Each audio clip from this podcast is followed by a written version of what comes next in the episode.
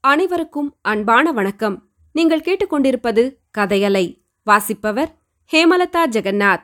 திரு. கல்கி எழுதிய பொன்னியின் செல்வன் பாகம் இரண்டு சுழற்காற்று அத்தியாயம் நாற்பத்தி எட்டு கலபதியின் மரணம். குதிரை மீது வந்த பெண்மணி யார் என்பது இளவரசருக்கு உடனே தெரிந்து போயிற்று. குதிரை நின்ற இடத்தை நோக்கி அவர் விரைந்து சென்றார். அவருடன் பூங்கொழியும் போனாள். மற்றவர்களும் சற்று தூரத்தில் தயங்கி தயங்கி போனார்கள். ஊமை ராணி அதற்குள் குதிரையிலிருந்து இறங்கிவிட்டாள். பின்னால் கூட்டமாக வந்தவர்களை சற்று கவலையுடன் பார்த்துவிட்டு பூங்கொழியிடம் சமிஞ்ஞை பாஷையில் ஏதோ சொன்னாள். பெரியம்மா காட்டில் ஏதோ அதிசயத்தை பார்த்திருக்கிறாள். அந்த இடத்துக்கு நம்மை வரும்படி அழைக்கிறாள் என்றாள். இளவரசர் அக்கணமே போவது என்று தீர்மானித்து விட்டார் மற்றவர்களும் தம்முடன் வரலாமா என்று கேட்கச் சொன்னார்.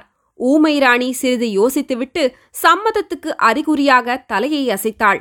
போகும்போது எல்லோரும் அவள் ஏறி வந்த குதிரையைப் பற்றியே பேசிக்கொண்டு போனார்கள். அது அரபு நாட்டிலிருந்து வந்த அற்புதமான உயர்ஜாதி குதிரை.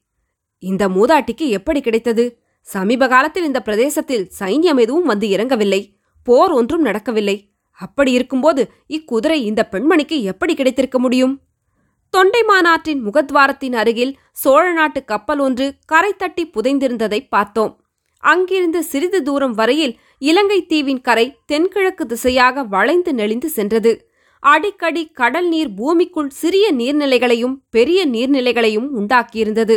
இத்தகைய வளைகுடா ஒன்றுக்குள்ளிருந்துதான் வந்தியத்தேவன் முதலியவர்கள் அன்று காலையில் பார்த்த கப்பல் வெளியே வந்து கடலில் சென்றது.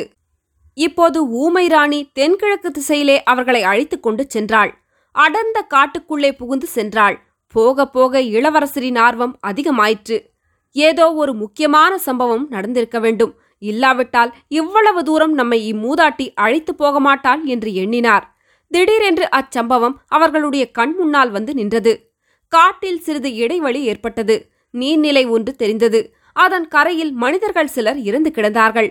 பிணங்களின் நாற்றத்தோடு காய்ந்து போன மனித ரத்தத்தின் நாற்றமும் கலந்து வந்தது.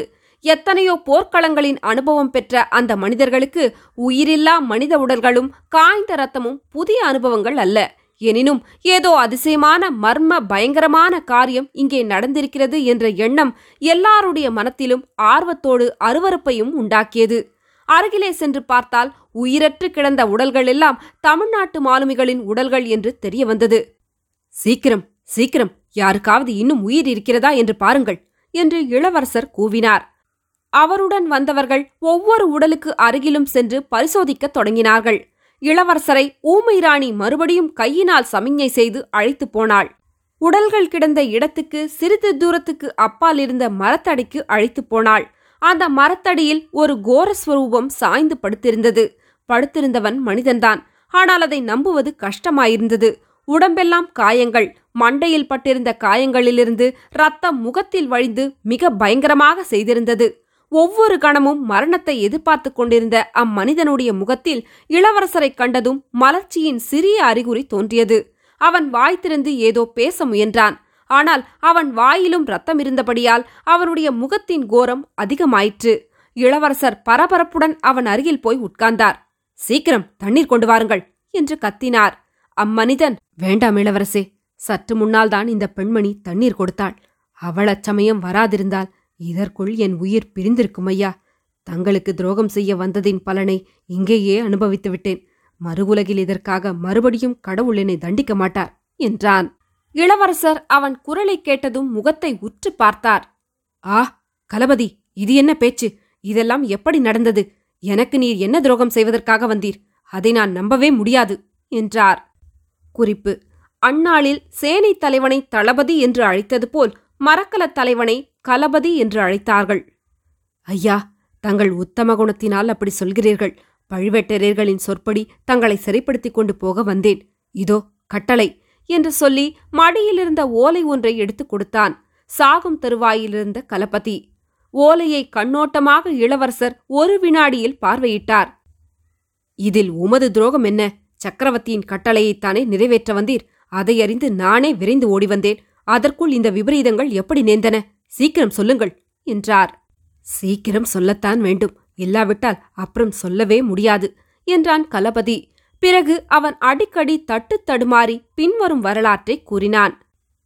சக்கரவர்த்தியின் கட்டளையை பெற்றுக்கொண்டு கலபதி இரண்டு கப்பல்களுடன் நாகப்பட்டணத்திலிருந்து கிளம்பினான்.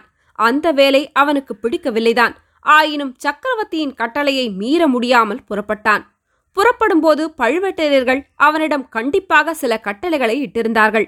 அதாவது இலங்கையை அடைந்ததும் தனியான இடத்தில் கப்பல்களை நிறுத்திக் கொண்டு இளவரசர் எங்கே இருக்கிறார் என்று முதலில் தெரிந்து கொள்ள வேண்டும். பிறகு அவரை நேரில் சந்தித்து சக்கரவர்த்தியின் ஓலையை கொடுக்க வேண்டும்.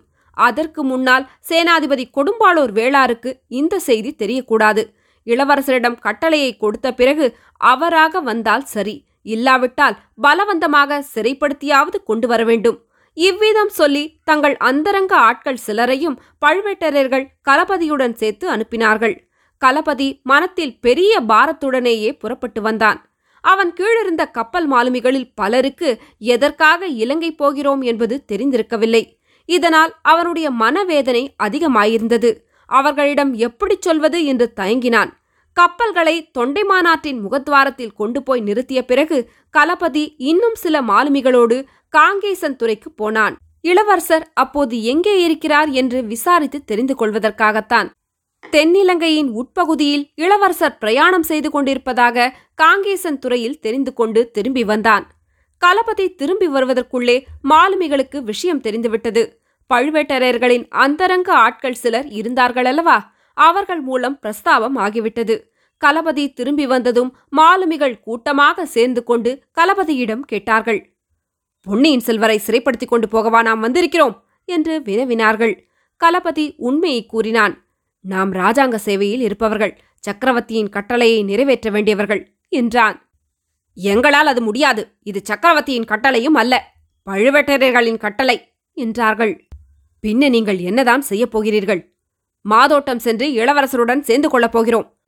மாதோட்டத்தில் இளவரசர் இல்லையே. இல்லாவிடில் சேனாதிபதி கொடும்பாளூர் வேளாரிடம் சரணடைவோம்.